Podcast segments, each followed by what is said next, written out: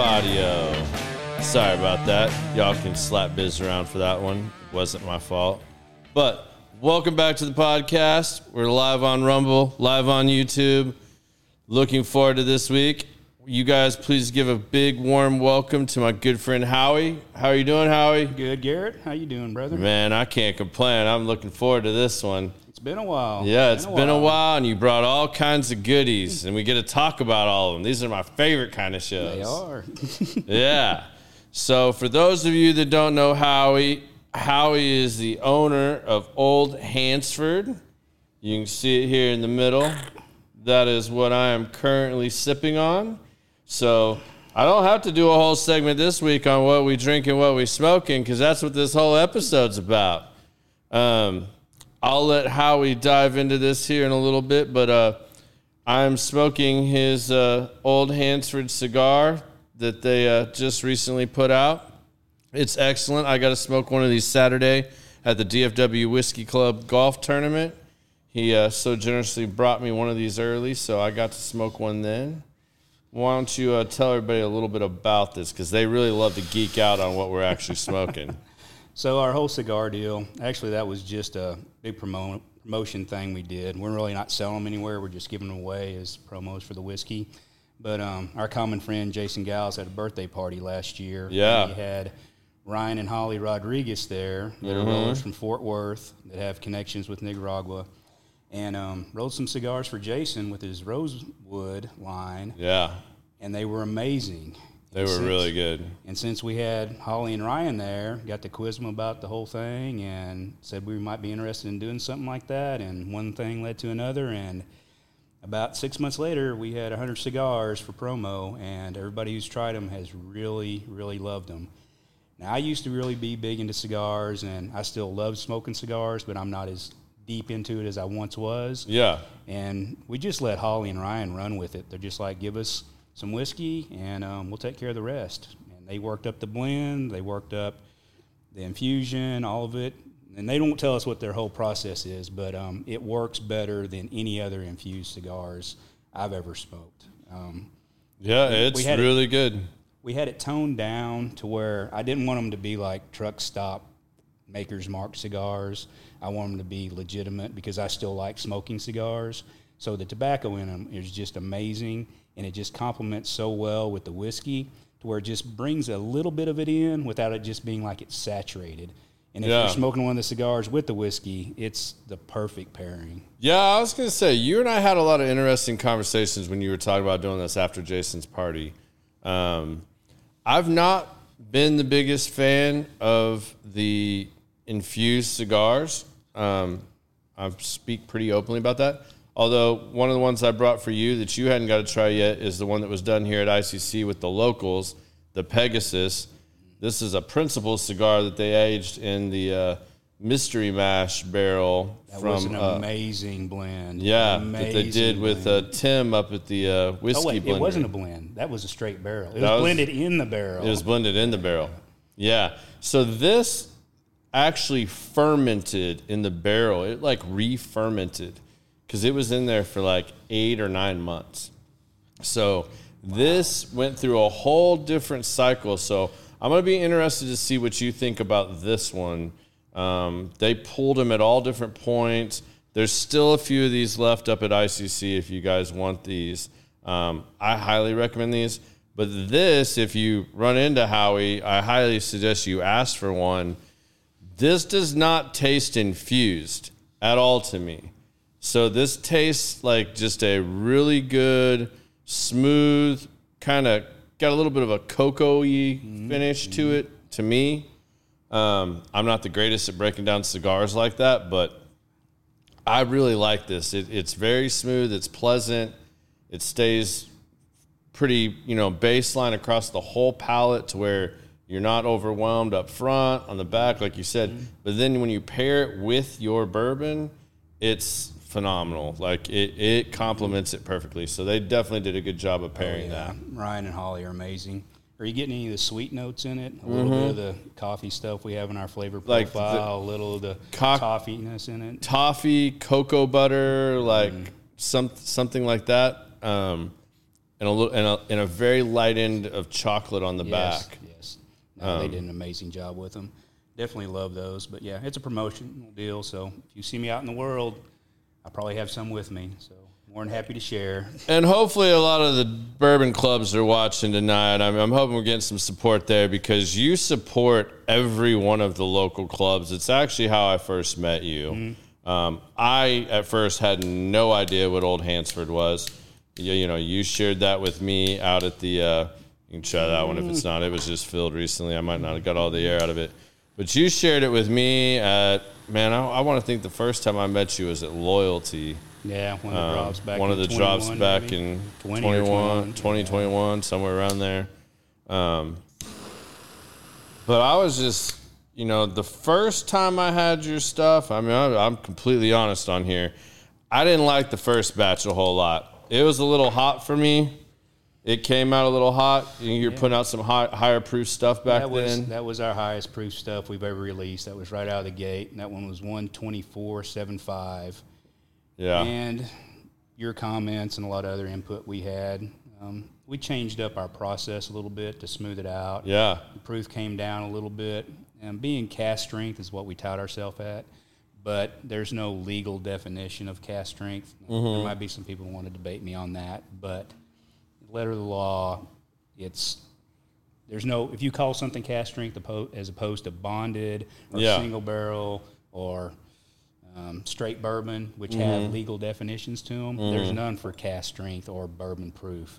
So usually we all realize in the bourbon world that it's somewhere Yeah. uh, north of 110, usually around 115. But The barrels we were getting were came in so much hotter that I really wanted to take, stay true to cask strength Yeah. without adding a drop of water or doing any Yeah. other post post processing or anything. And so we came in at that 124.75. With the input we got from everybody, it's like okay, we're a little we're a little hot for the for the Joe Blows in the world. So even the whiskey groups were like, yeah, it's kind of hot. But it never I never thought it drank that hot. I always thought it drank closer to like a 107, 110, quite honestly.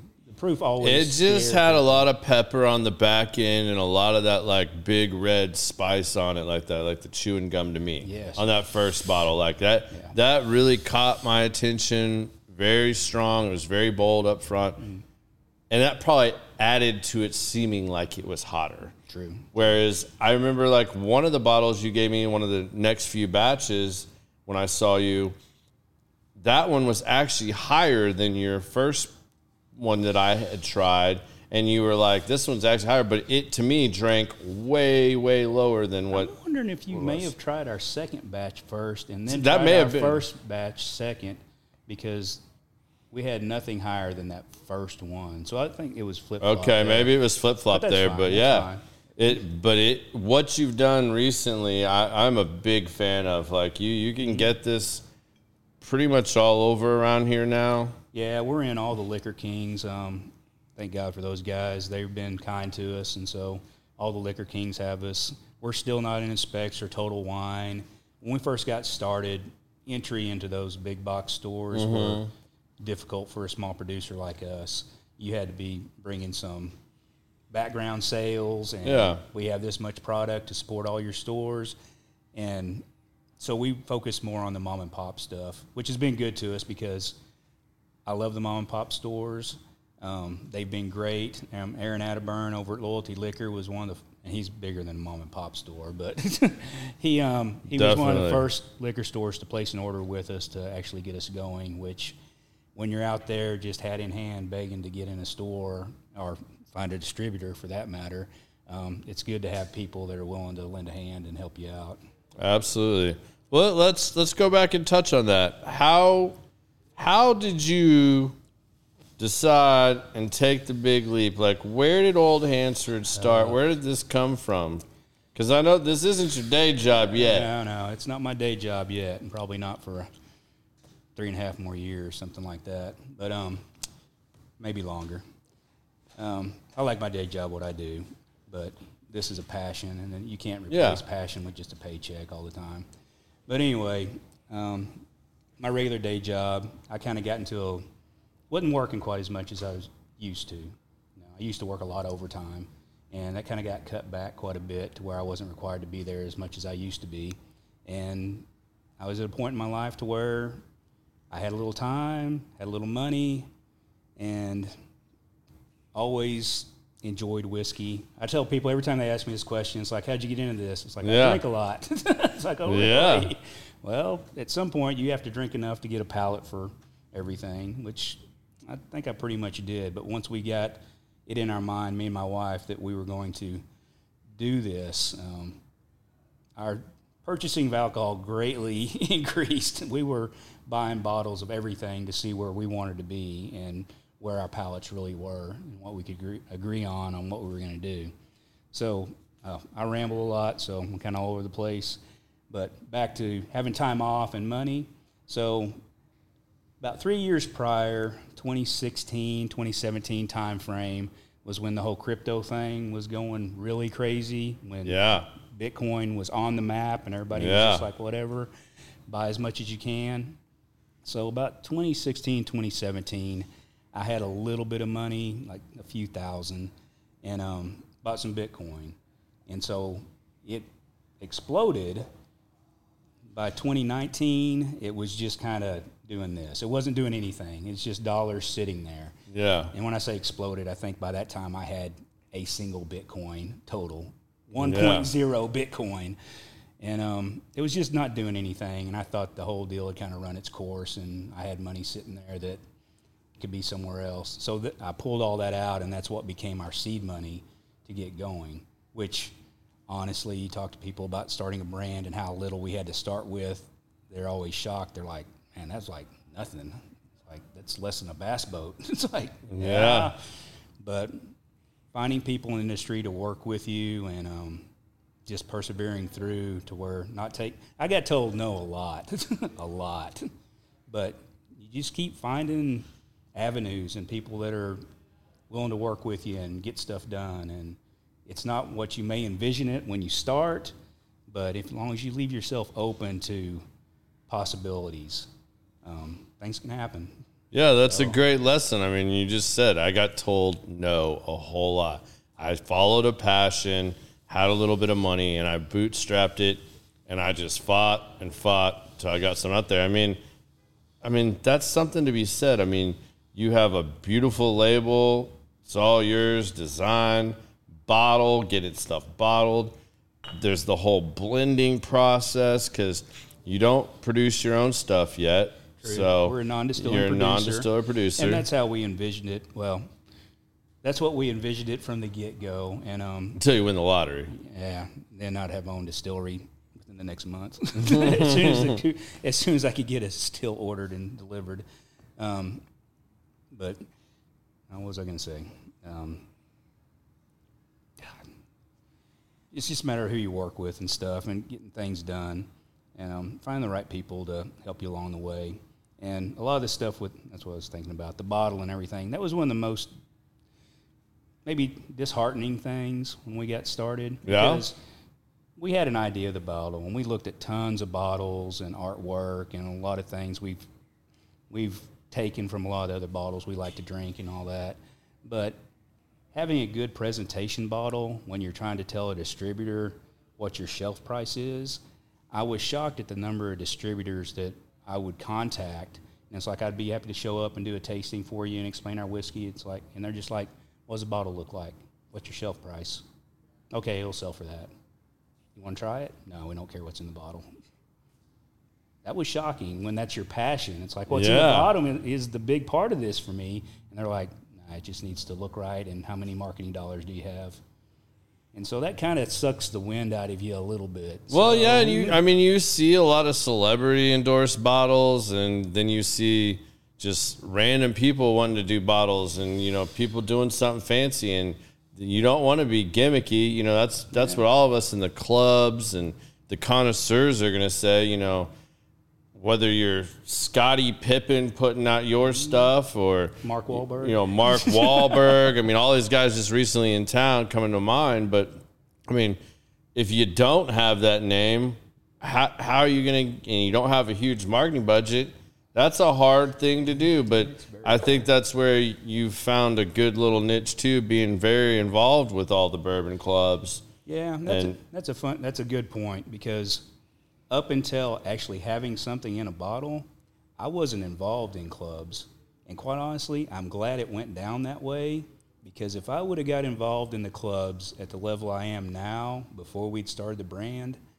I think all you guys, myself included, would have scared me out of it because it's just too elitist. Well, Yeah. I'm one of y'all. I do the, all the same stuff, but it would have just made it seem like it was next to impossible. It was too big a task.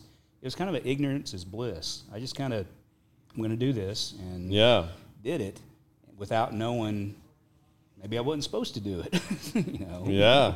You just took the took the shot at something you were passionate about. I mean, that's so many people don't actually take the shot. You know, like that that's one of the number one things when I'm talking to a lot of like special forces guys and you know, the Bad Words podcast just recently had Robert O'Neill on, who's a Navy SEAL that killed bin Laden. And that's what he wrote. I have I have a 22 that 22 kill bottle that we uh, did. I, I drink that with guys that served. Um, you know, if you protect protect the blue firefighters, if you serve firefighter, police, anything like that, I'll have a drink with you out of that. And I, if when I do, I ask you to sign the bottle and sign the mm-hmm. sign the box. You know, it's something I'm just going to keep even when that mm-hmm. bottle is gone. And that's one of the biggest things written on there. Take the shot. You know, like if you don't take the shot, you never know. And, and maybe it was a good thing because you didn't know all the obstacles you had in the way. You know, you and I have another good friend mm-hmm. that's launching a similar type product. And, you know, I've, I've had some of the same conversations with him of like, man, you've got a lot of these things figured out. And because you're so involved, you got a big leg up. Whereas you didn't even know about some of those things when oh, you started it he had a big leg up, and I know I've watched all the struggles he's gone through. And we've had to have a lot of heart to heart conversations of, hey man, stay at it. Stay stay diligent in your task and your goal here and just don't give up too much of the pie either. You know, like it- you've put in a lot of time and effort to make these things happen. Same thing with all these guys that run these clubs, you know, if you've never been a part of a pick club that's gone and done a barrel pick, that's an experience. Or you've never gone to the blendery and tried to blend your own blend. This is, I mean, everybody thinks it sounds super easy and it's just, hey, I'm going to go buy this barrel and, hey, Jimmy Russell said I could buy a barrel and I'm just going to go pick a barrel and it's going to be absolutely amazing and everybody's going to be talking about it and my club's going to be the biggest shit in the world, you know, like, because I got this Jimmy Russell's or this Four Roses or whatever.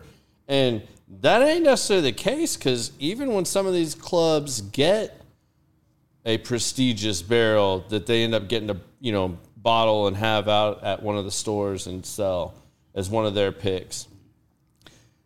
That gets shit on just as much as the other stuff sometimes. I mean, it's the reality of It is. the bourbon world. it is.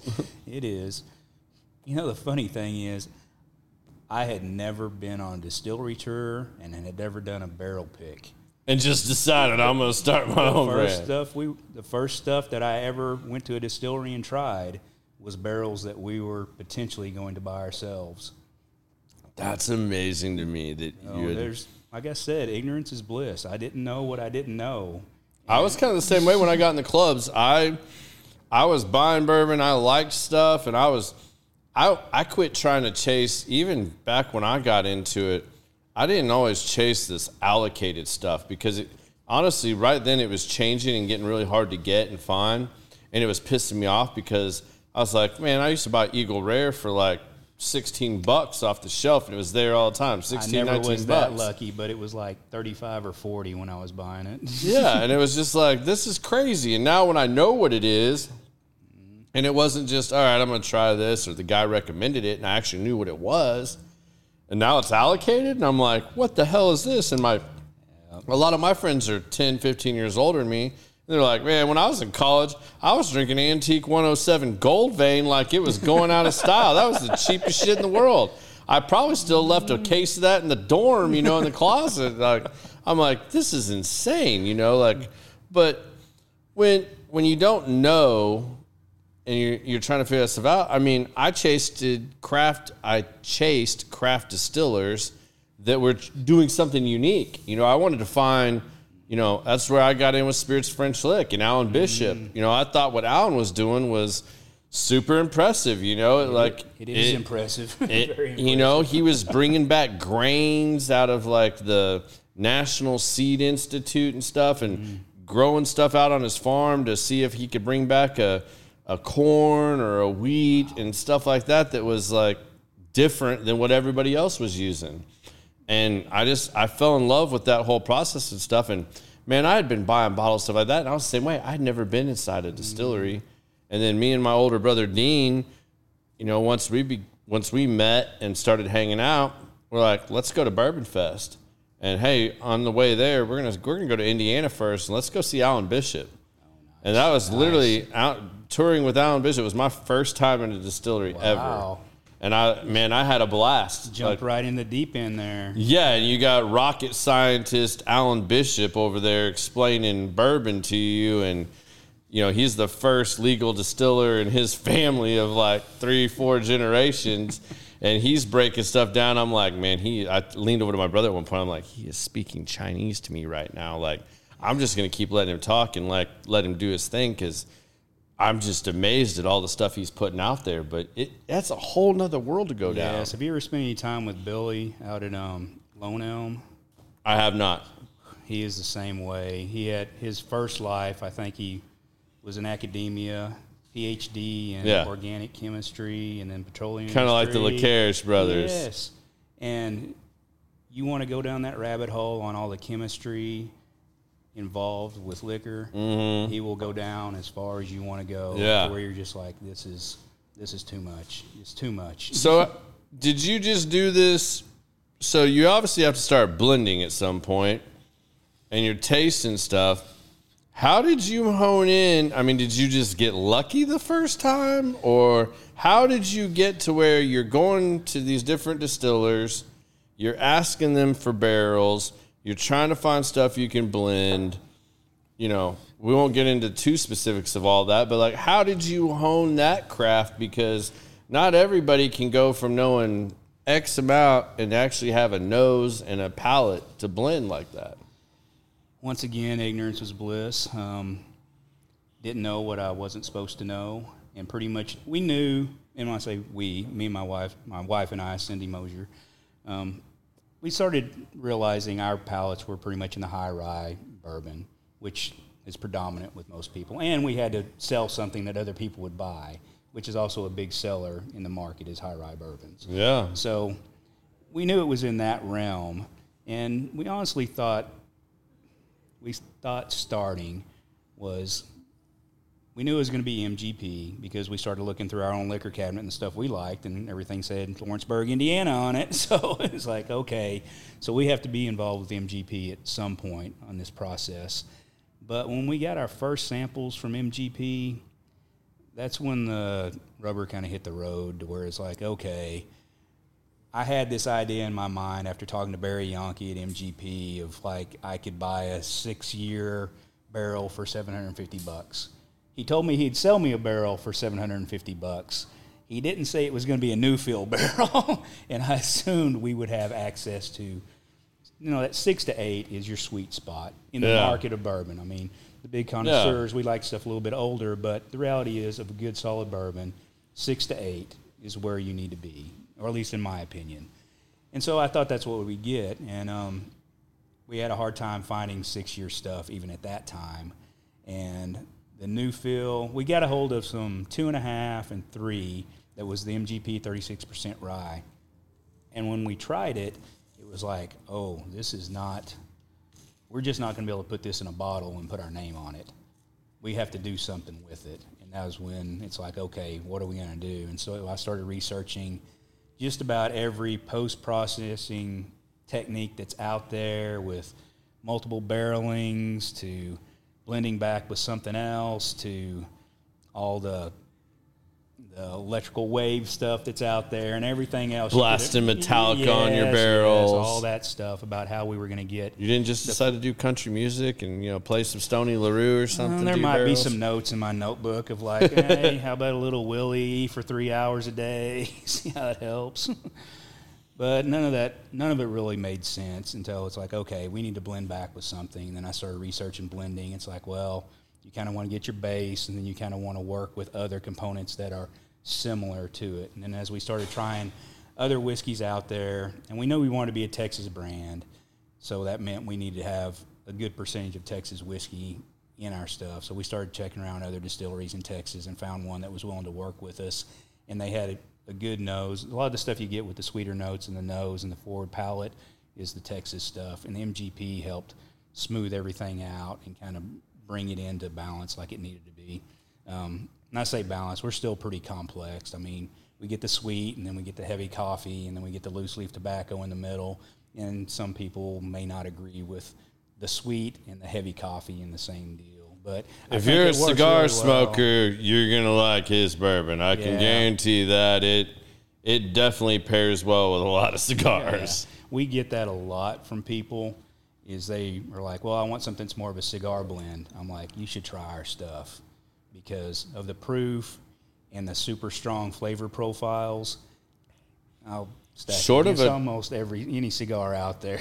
yeah, short of a few bottles here and there and some other spirits, that's about the only bottles I buy anymore is the stuff that's aged in an Amburana barrel and stuff like mm-hmm. that. I love that profile. And you come as close to that as you can without actually doing that. Yeah, no, it holds up well. And even before the cigar pairing stuff happened, we always wanted something that you would know you're drinking Old Hansford. You know, if you mix it, drink however you want to drink. I don't care. Yeah. If you want to mix it with Dr. Pepper all day, fine. But you're going to know there's Old Hansford in that cup also. yeah, yeah, absolutely. I don't know how you would do that, but I mean, yeah, kudos to you if that's how you like to drink it. I, I don't know how I don't know how you would add even Coke to that, but I'm sure you could. I'm sure there's somebody that does it. I just I don't a lot of whiskey or bourbon you could see where that profile might fit in. I just don't see it with what you do. But again, to each their own. Try it if you want. Did you ever uh, play around with like barrel aging and putting stuff in different barrels, transferring it to other barrels? we haven't. Our process really doesn't go from barrel to barrel, but we process the two barrels that we do blend together a little bit differently to help bring out notes in one and down dumb down notes in the other one and then blend them together and do another little process with it all what it comes down to is a lot of aeration.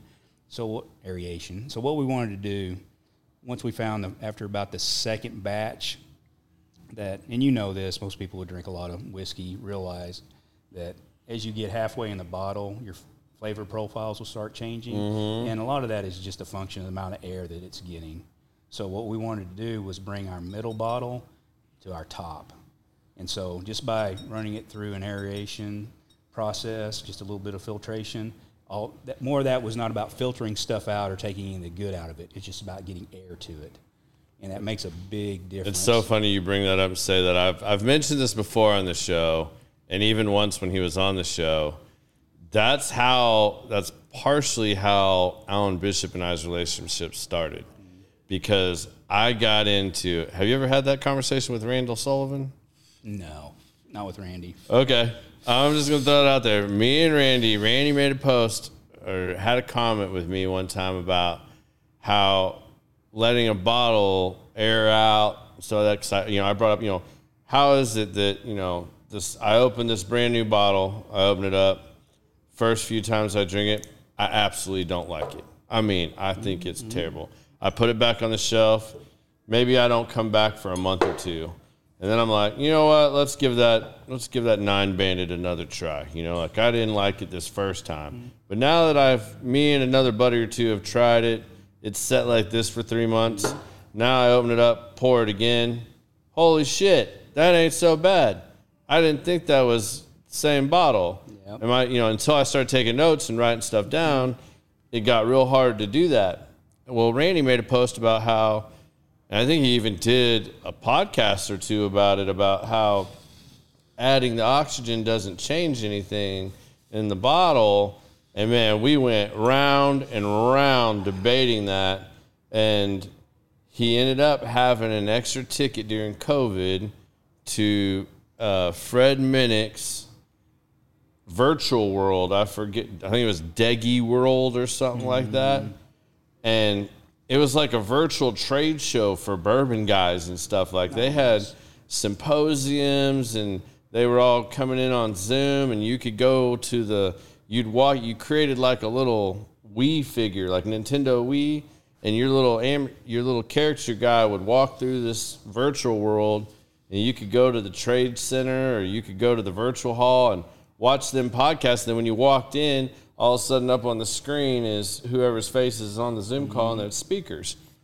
Well, I got one of those tickets to do that, and I was sitting there during COVID. That is a really good idea during COVID. It's a really was- good idea right now. I'd it worked that. out. Yeah, I mean, it worked out for him perfect. I mean, I don't know how long. Fred Minnick had been working on that for a while to make that happen and pull that off, but it was amazing and it was so cool. I had so much fun. Well, one of the first bottles I had had was a a spirits French lick. That that's actually the bottle we were talking about. Because when I first had, I think it, I want, if I'm not mistaken, it was a Matty Gladden, and I had that Matty Gladden, and when I first opened that, I was like, "This is rancid. Like, I do not like this. This is not my cup of tea." And my buddy at, at uh, Liquor King, Bradley, was like, "Man, I think you're gonna really like this based on the stuff you like." I was like, "Man, that's the worst thing you've ever given me, Bradley." I set it back on my shelf and I pulled it back out again. Well, that next time I actually liked it.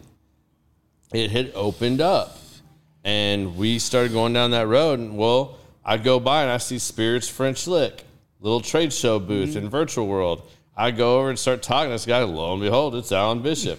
We talked for an hour and a half to the point he almost missed his town hall meeting at the conference center. And he's like, "Hey man, I'll catch up with you later. You know, I gotta go to this thing." I was You kept someone talking for an hour and a half. I don't believe I it. I mean, yeah, it does not sound like me at all, right? Yeah, so we we we went down and did that, and uh, and I I brought that up to him. I was like, so why why is I mean, even with yours, why do you think I? He's like, man, it's oxygen stuff, man. You've you've done this multiple times and let that bottle cycle through a little bit. You're getting more of the fuller picture. I mean, that's one bottle out of a barrel that was blended together to make thousands of bottles or a couple hundred bottles, whatever the case may be for that particular one. He's like, of course, as it opens up and you do those things, it's going to have an effect on Yeah. it. And I know it's a touchy subject. I mean, Oh, I had someone be. just can be. Two weeks asked me about what I thought about neck pores, and I explained the same thing I just did about the aeration, and I think the oxygen plays into it, and it's it's probably being debated right now. Oh, I'm sure. I mean, I'm I'm surprised. It's because if we were still on Facebook Live, I guarantee you this shit would be getting blown up right now. The comments would be filled Oh, with stuff about this. No, it's um, I believe it's real, most definitely, and we've changed our process to um account for it. So take advantage of it, I guess. Yeah, I mean, I It think you definitely have makes to, a difference. It makes a difference. especially when you're blending and you're the small guy. You know, you're out there battling with guys that have multi-million dollar marketing budgets and Yes, stuff. Yes. Now, when you were asking me when this started about um, how we ended up with our final blend and everything, and um, a lot of that ended up being the clubs that um, Raymond Taylor with DFW Whiskey Club. I actually work with him on my day job, and um, Oh, really? Yes. Nice.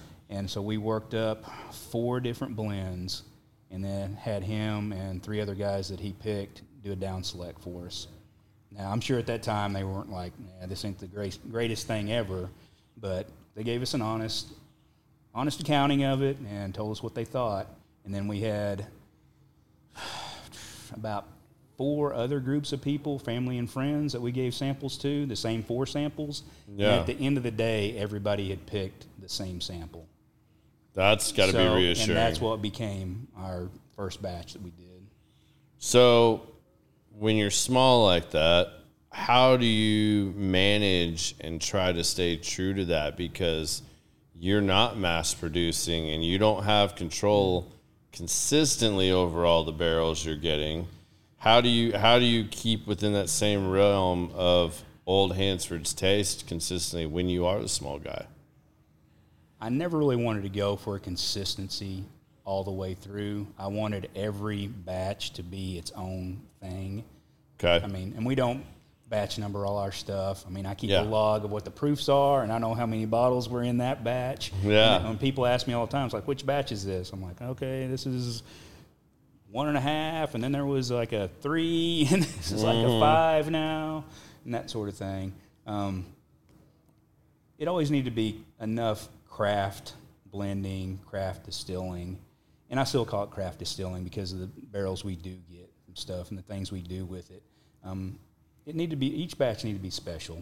If you get a bottle, it's going to be in the wheelhouse of what Old Hansford is. Yeah. but they're also going to be unique unto themselves.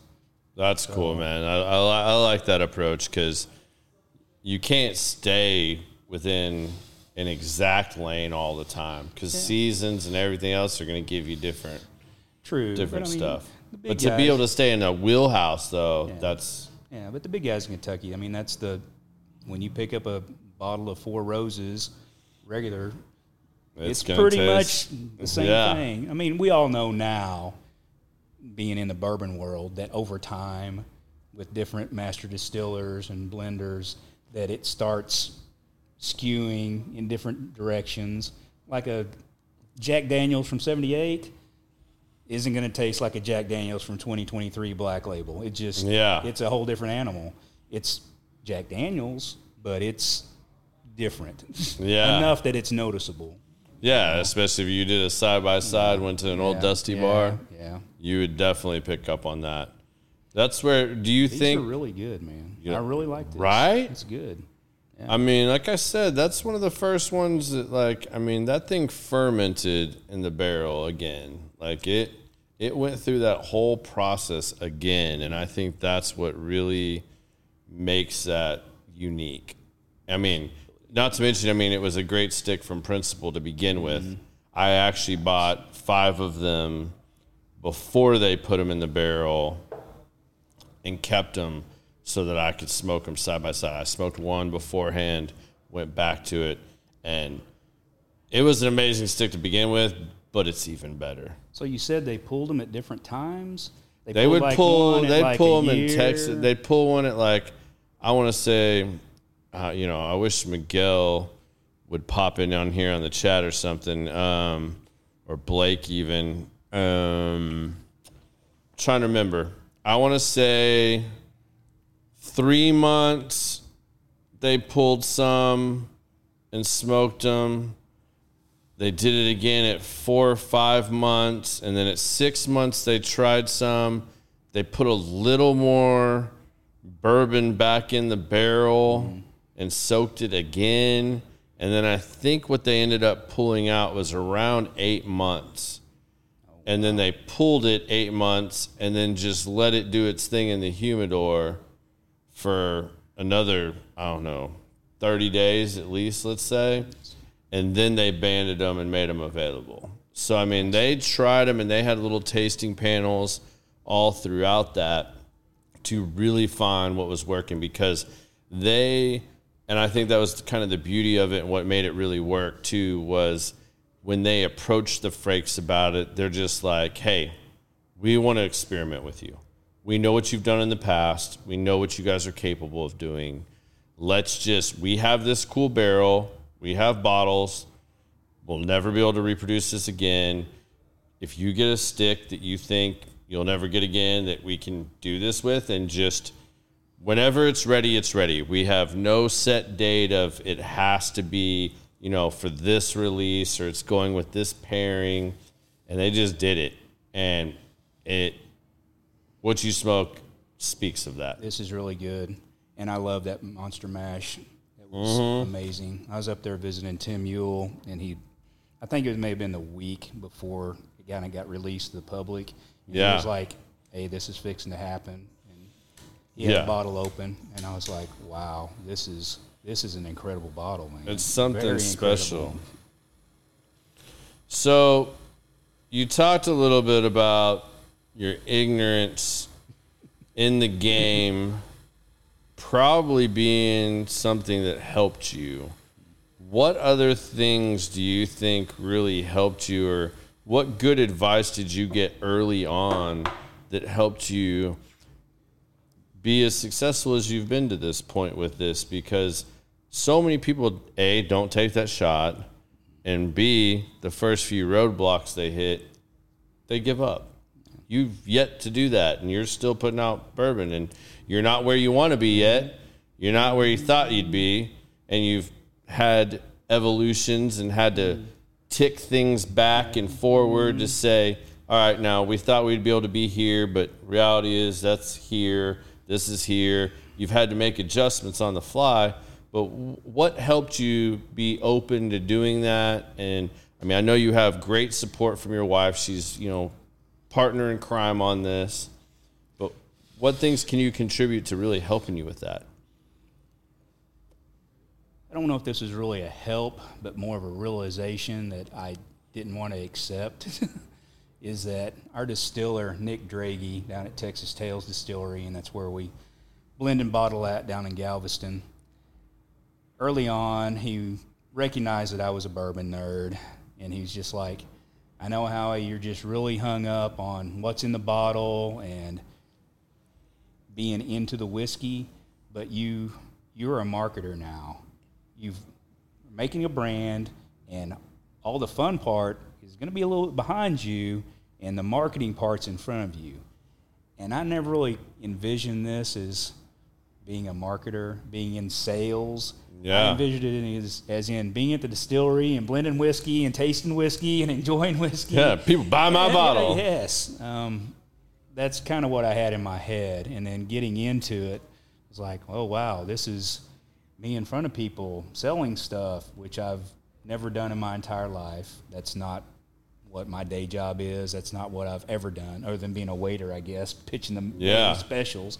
But it was um, it was a realization, and I think it helped a little bit that I always had that in the back of my head when the sales stuff was happening. It's like Nick told me this was how it was going to be, so Yeah. you were warned, and so I didn't take it so hard. It's like okay, they told me this is it, Yeah. so this is what I got to do now. So it made it a little lighter blow, but um, still not my extreme comfort zone. But I've gotten better at it, I think.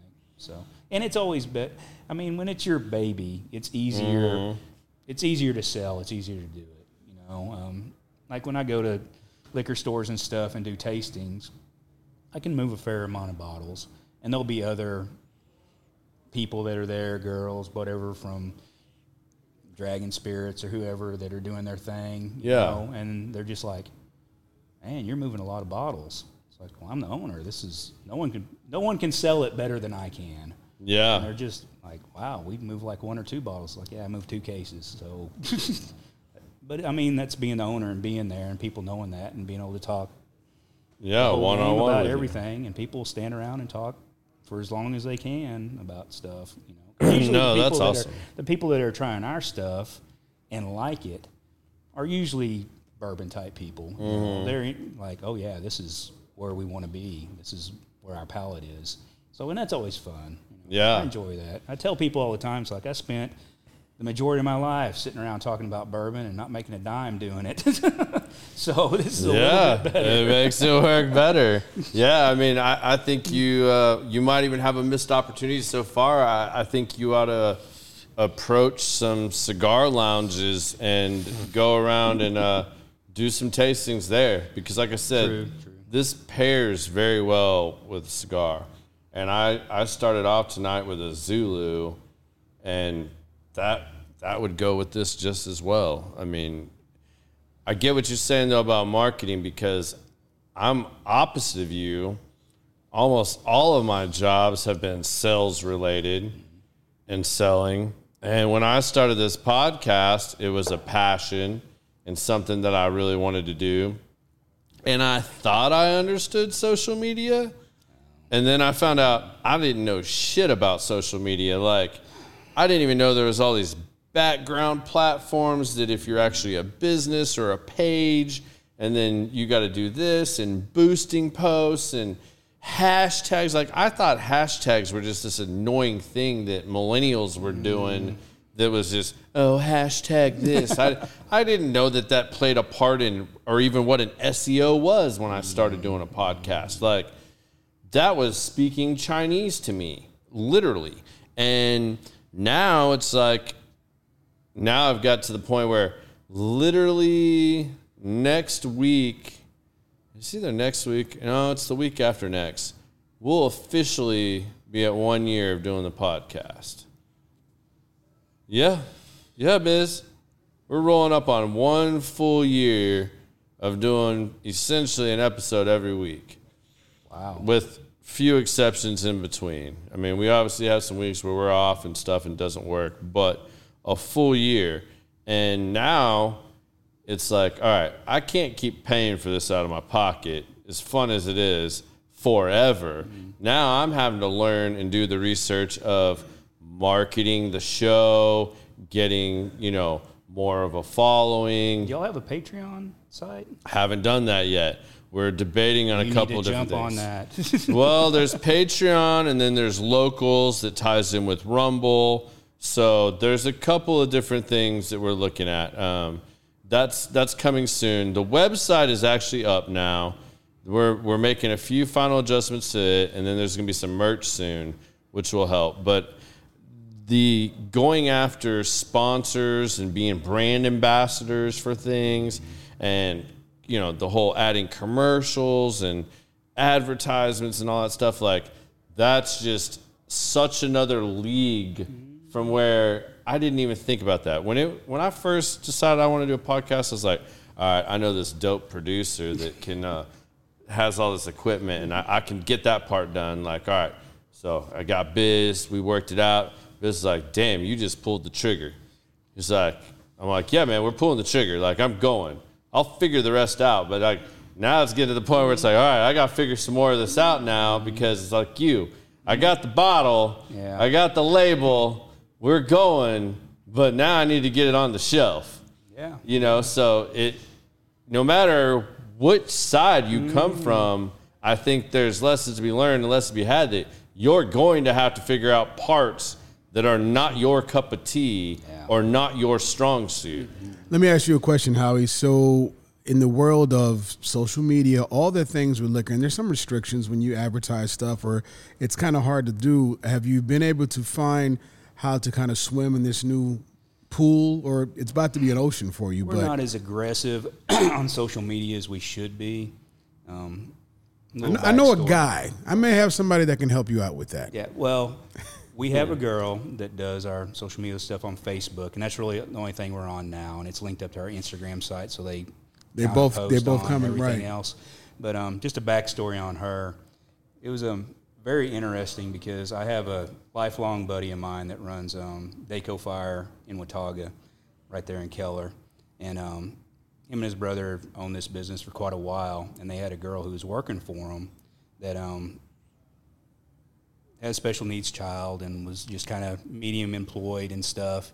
And he was having the same conversation with his business partners as what you're asking me. It's like, hey, we need to have a bigger social media presence. We need people to do campaigns on Facebook and Instagram and everything else. So we had this girl who was being underutilized and needed to have a better job. So he sent her to school to do all the Facebook stuff, the campaigns, and all that stuff. And she was loyal to him because he was taking care of her to make sure here, I'm going to help you better your position in life. Well, I was having a conversation about, with him about starting the brand and needing to be on social media, and he's like, "Well, you know, Jesse, we sent her to school for all this stuff, and she could leave us tomorrow for probably twice the money, but she's sticking with us. Um, she's looking for stuff on the side too." So got in touch with her, and she was the one who started running our Facebook campaigns and stuff. Um, we haven't been as active in it, and I've talked to her about it, and we need to get some other stuff going. But what we found with Facebook, although you can do the targeted marketing stuff, and I mean, and once she kind of pulled back the curtains, like, here's what I can do for you, it was like, wow, I can I can hone this down to advertise to your neighbor if that's what you want, Yeah. or within 300 yards of this liquor store in San Antonio with this age demographic and the people that are actually buying your bourbon and it looked all great on paper. It's like, wow, you're just like that ad's going to that guy who is known to buy bourbon. Yeah. But what we didn't see is we didn't see the return in sales on those. And those ads weren't crazy. We weren't spending thousands of dollars. It was Yeah. like, here, we're going to run a 30 day ad for 250 or 300 bucks at a very targeted group. But we never saw saw it turn into legitimate sales. So we're paying Facebook money, but we're not getting the return from it. And that's where it kind of got like, well, is this really working out like it's supposed to? I Yeah. mean, it looks great. How interesting did your comments start getting that were coming in on your page? Did you get to see them all, or did she get to see them all? Well, she got to see. Yeah, we got to see 'Cause everything I started doing- in, and it wasn't as.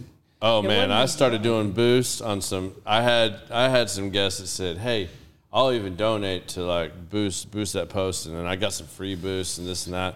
I started boosting some stuff, and I guarantee you, this must have had to do with like the target audience or whatever. I tried to edit it and what I thought was the right thing to do on there. Mm-hmm. Man, did I not do that right? Did it get it more kept- negative or what? Oh, it didn't get negative. I just had people hitting me up that were the weirdest, non relevant questions and things like I had my buddy Vince on here that used to own Universal, that owns Well, see, Universal. that was kind of the thing too. It's like our, our viewership would go up, and we would see that people were looking at stuff. Yeah. but it was They'd be there for a minute, yeah, two minutes. and it never it never correlated into sales like we hoped it would. Well, these people were like, they, they saw a picture of my buddy Vince that we used as a show promo on his motorcycle, and I had people calling me in, How do I win the motorcycle? I want that motorcycle. That's a so and so motorcycle. I want that motorcycle. And I'm like, What from this post or ad makes you think I'm selling a motorcycle? I mean, it just. It gets kind of crazy, but I can understand where you have to have somebody that is an expert at some of those things. Yeah, and she's really good at stuff. And actually, we looked at some of the, and sometimes I'm probably over conservative, not wanting to step over the line on certain things. But I looked at the TikTok stuff and a lot of things I see on TikTok and how that's going. Yeah. And um, but what I understand initially, there was some stuff on TikTok that kind of frowned upon liquor ads and stuff Yeah. on there.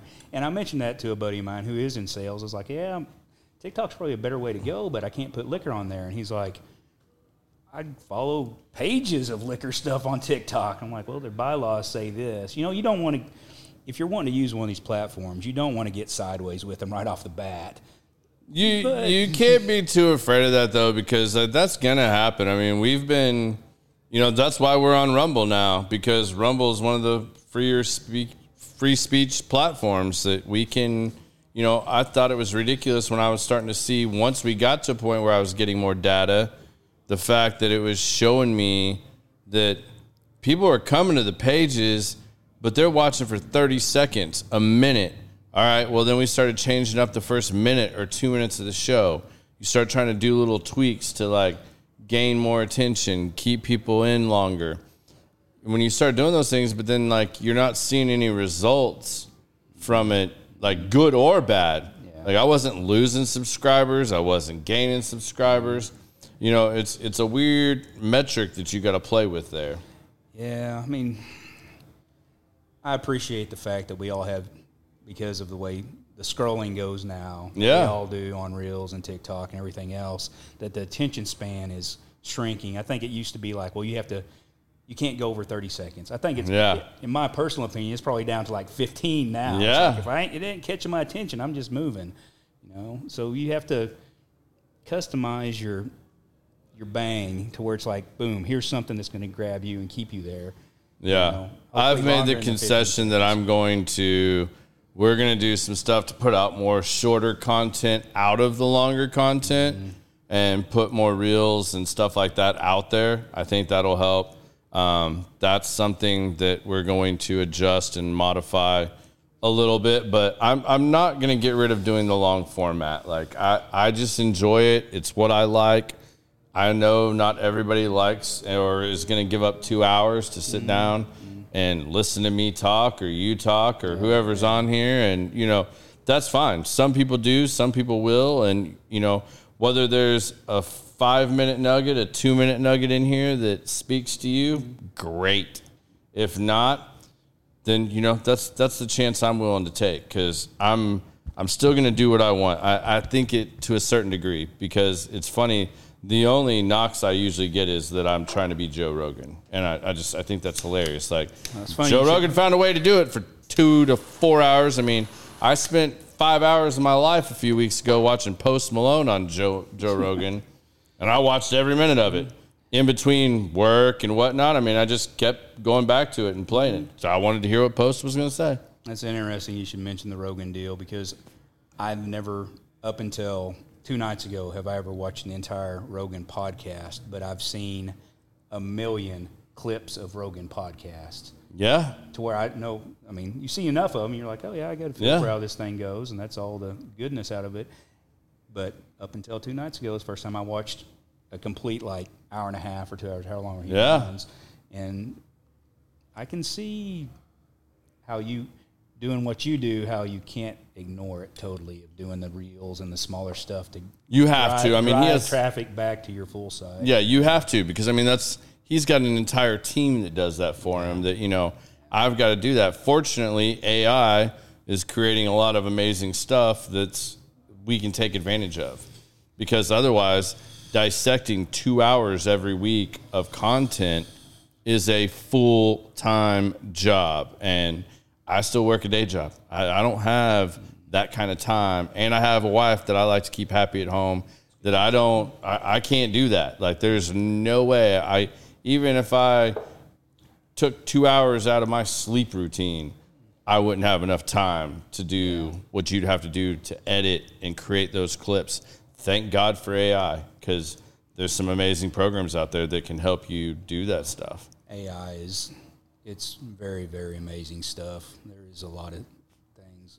I just put my toe in that world maybe a couple months ago, just because there was some stuff that came out. Yeah. it's like hey, check this out, the Chat GP and everything else, and um, started messing around with some of the things it can do. It can do, and it's just. It's scary. it is It's amazing, scary. man. I it's can push amazing, a but it's button. scary at the same time. Yeah, I mean, I can push a button on YouTube and it'll uh, break down this entire two-hour episode in 15 seconds. Insight, summary, timestamps. I mean, it's insane. You used to have to like hire somebody in Vietnam at 400 bucks a month to sit and watch your episode and hope that their translation was good and break stuff down and pull clips for you and like now you can do it in 15 seconds for like 9.99 a month. I mean, it's absolutely insane. See, that's even more incredible than some of the stuff I've seen. But yeah, that's it's Tell us It's a little bit about this nine banded that I just cracked over here. That you're. Uh, so that nine banded was a pick by the Cowtown Bourbon Club, and it's an interesting story on the nine band. Had you ever tried any nine band like a year or two ago? They're a Texas, First time. Texas distill distiller, and um, it's not one that we use, but it's one that we tried when we were looking for barrels to source and everything else. And it just was young. It needed some more time. wasn't quite where it needed to be. And um, the guys over at Cowtown had done this pick and nine band, and I contacted him, or James Blackwell over there, was like, "Are you serious? You did a nine band pick?" And he was like, "Howie, this is not the same nine band that we tried years ago. This is incredible." And this is a testament to nine banded distilling and having to take a chance on something because maybe you didn't do it quite right. That they were having, so I hear, this is all secondhand information. Okay. They were having a hard time getting stuff off the shelf, getting it sold. And um, I guess their marketing guys and sales guys that are out there pushing product were like, maybe this wasn't ready. We need to do something else. And at that time, they were able to go back and buy a bunch of MGP older MGP. That's a wheated MGP, and they pulled stuff off shelf, rebranded, put new stuff out, and that's an incredible bottle. I Yeah, was that's- I was so I was impressed with the bottle. I bought a case of that, but I was more impressed with the story of a company doing that, realizing okay, we weren't quite ready. We screwed and, up. and that's a that's a hard hit. That's Yeah. not an easy decision to make. to Pulling like, stuff off the shelf Yes. to rebottle. Yes, that is hard, Yeah, but they did it, and I think they did the right thing, and it, that's incredible. that's Very very, incredible. good. It's very complex for a wheater. Yeah. It's got a lot more character than most wheaters do. So what's what's your background? Where, wh- before you did all this, what, what's your background? Where did you grow up? What what kind of what kind of background do you have? So I grew up in well to tie back into the old Hansford stuff. So I was born in Perryton, Texas, which is at the top of the Texas Panhandle, like almost the Oklahoma border. And so that's where I like that. I'm from Oklahoma. I'll forgive you just a little bit. Just a little bit. We're at in Oklahoma. Claremore, Oh wow. way north. way north. So um, that's where my mother's family's from, is up there in the top of the Panhandle, and um, I'm from her first marriage. She married um, a guy from Nazareth, Texas, who was my dad, who raised me.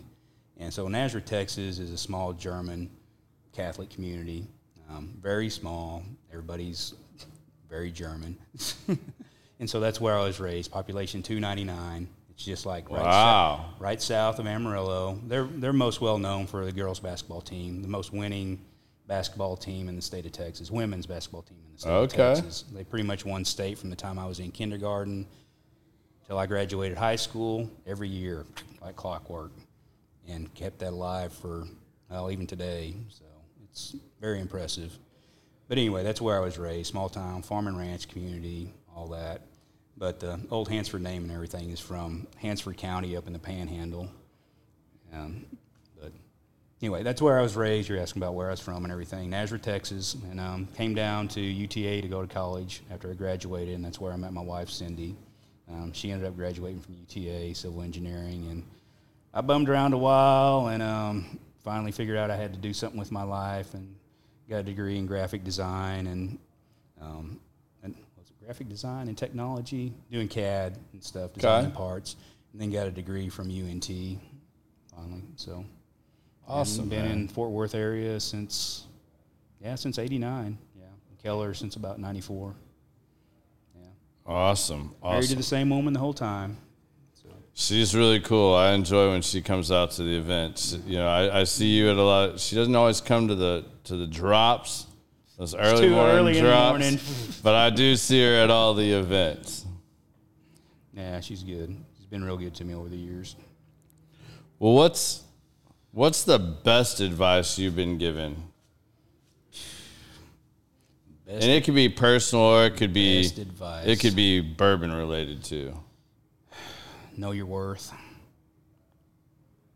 See too many people that um, don't realize what they're worth or what their product's worth, or and they're willing to take a lot less just because they don't realize you're worth more than you think.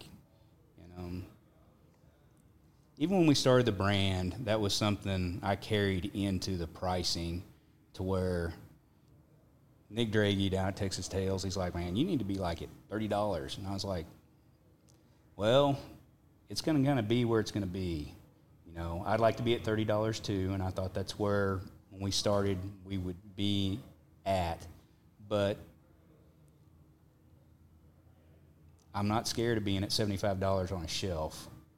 You know, I could have priced it at thirty and tried to compete against everybody at that range, and that's not where I needed to be. You know, Yeah. you have to know what you're worth, and you have to make sure you're priced accordingly. Either your personal life, your salary, whatever it is you do. That's life, that's worth you a seventy dollar bottle. That's not a that's not a thirty dollar bottle that you know. And I think a lot of people miss that mark. Yeah.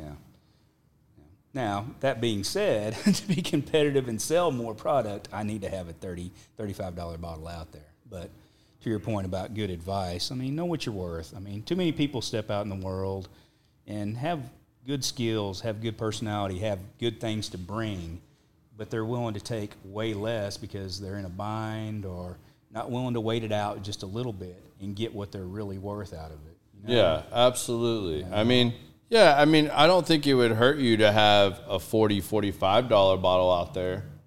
I don't I don't think $30 is where you want to be when you're when you're a small guy. I just Yeah. to me, that's a very large distiller that is, you know, able to put that out there based on the quantity of what they're producing. Mm-hmm. Yeah, yeah. I don't think when you're when you're blending and you're a non-distiller producer, I don't think you want to be a thirty dollar bottle. No. I think you want to be a forty. I think you want to have something in the forty to fifty dollar range, and then if you have a 70 75 dollar bottle that maybe is a little more special, something a little extra, you know, put that out there. I don't think. I don't know. Maybe that's maybe that's my ignorance in this, but as a bourbon mm. connoisseur and somebody that collects bourbon, that's the two places I would see being good avenues. Yes, and sometimes it come it turns into a situation where people may not respect what you're producing if you lowball yourself. You know, it's like Yeah. here, okay, I'm just trying to. Sell, I got to sell some bottles, so I'm going to lower the price down to thirty five dollars, and people are like, well, there's all this stuff comparable to you.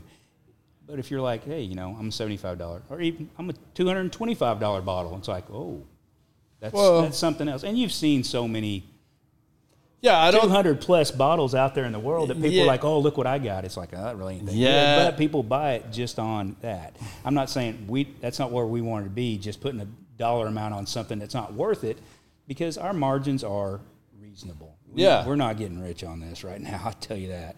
You know, it's like once you add up what we had to do to produce that bottle, our replacement cost, and a little margin on top of it, this is where the price is. Yeah. And the three tier system in Texas just It's a pain in the ass. know, it, people take a lot. I mean, I get the smallest margin of the of the three of us. I get the smallest margin of everybody. Of course. you know. And that's just the way the cookie crumbles. But, you know, like you said, though, too, I don't think you don't want to be the other end of that, too, because when Sweetens Cove came out with Peyton Manning, I mean, I couldn't believe that people were paying that. I mean, it was $250, $300 a bottle, and it was openly known that that was Dickel juice.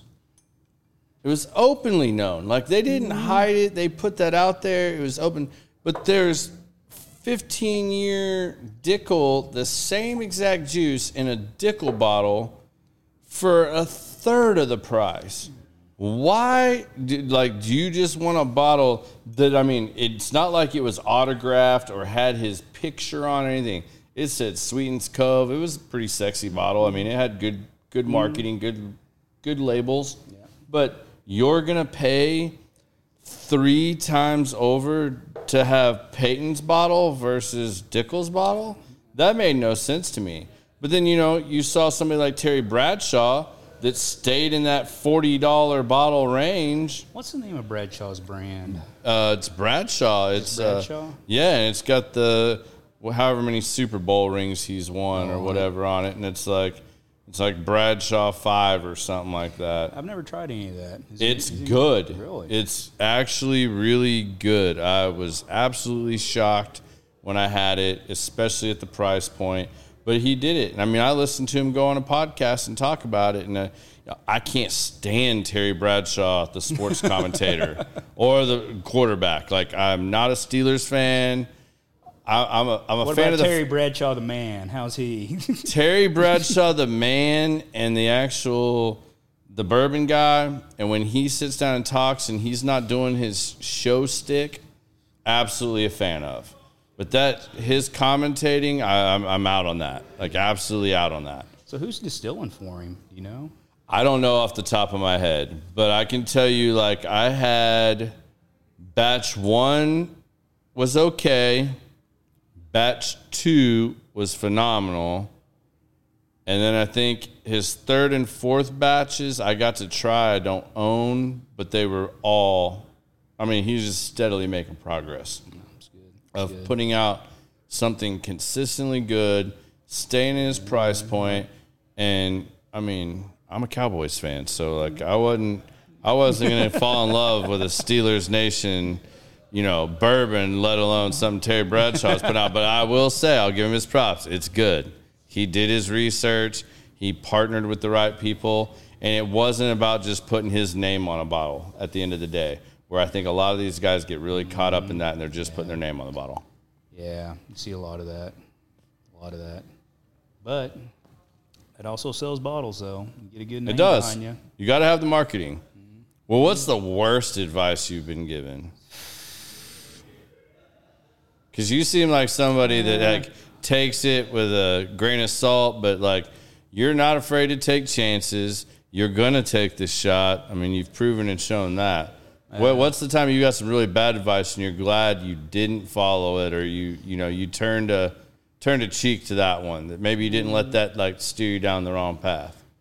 I think some of it may be it's too hard. Take the easy, safe path.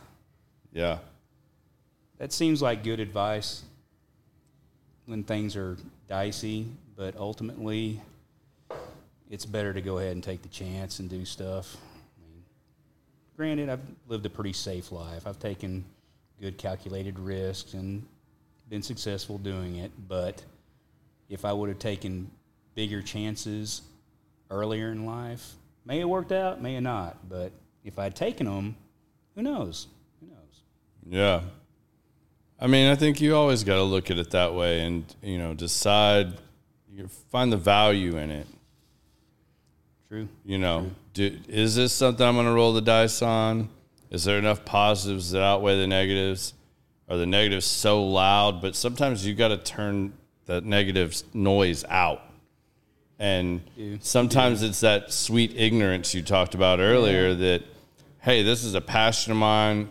I'm going to find a way. When you put your boots on the ground and really go after it, you can make some things happen. And just because it didn't work from, for one person doesn't mean it can't work for you. True, true, true. And I try to tell that to my kids. I got two boys. One's 21, one's 19.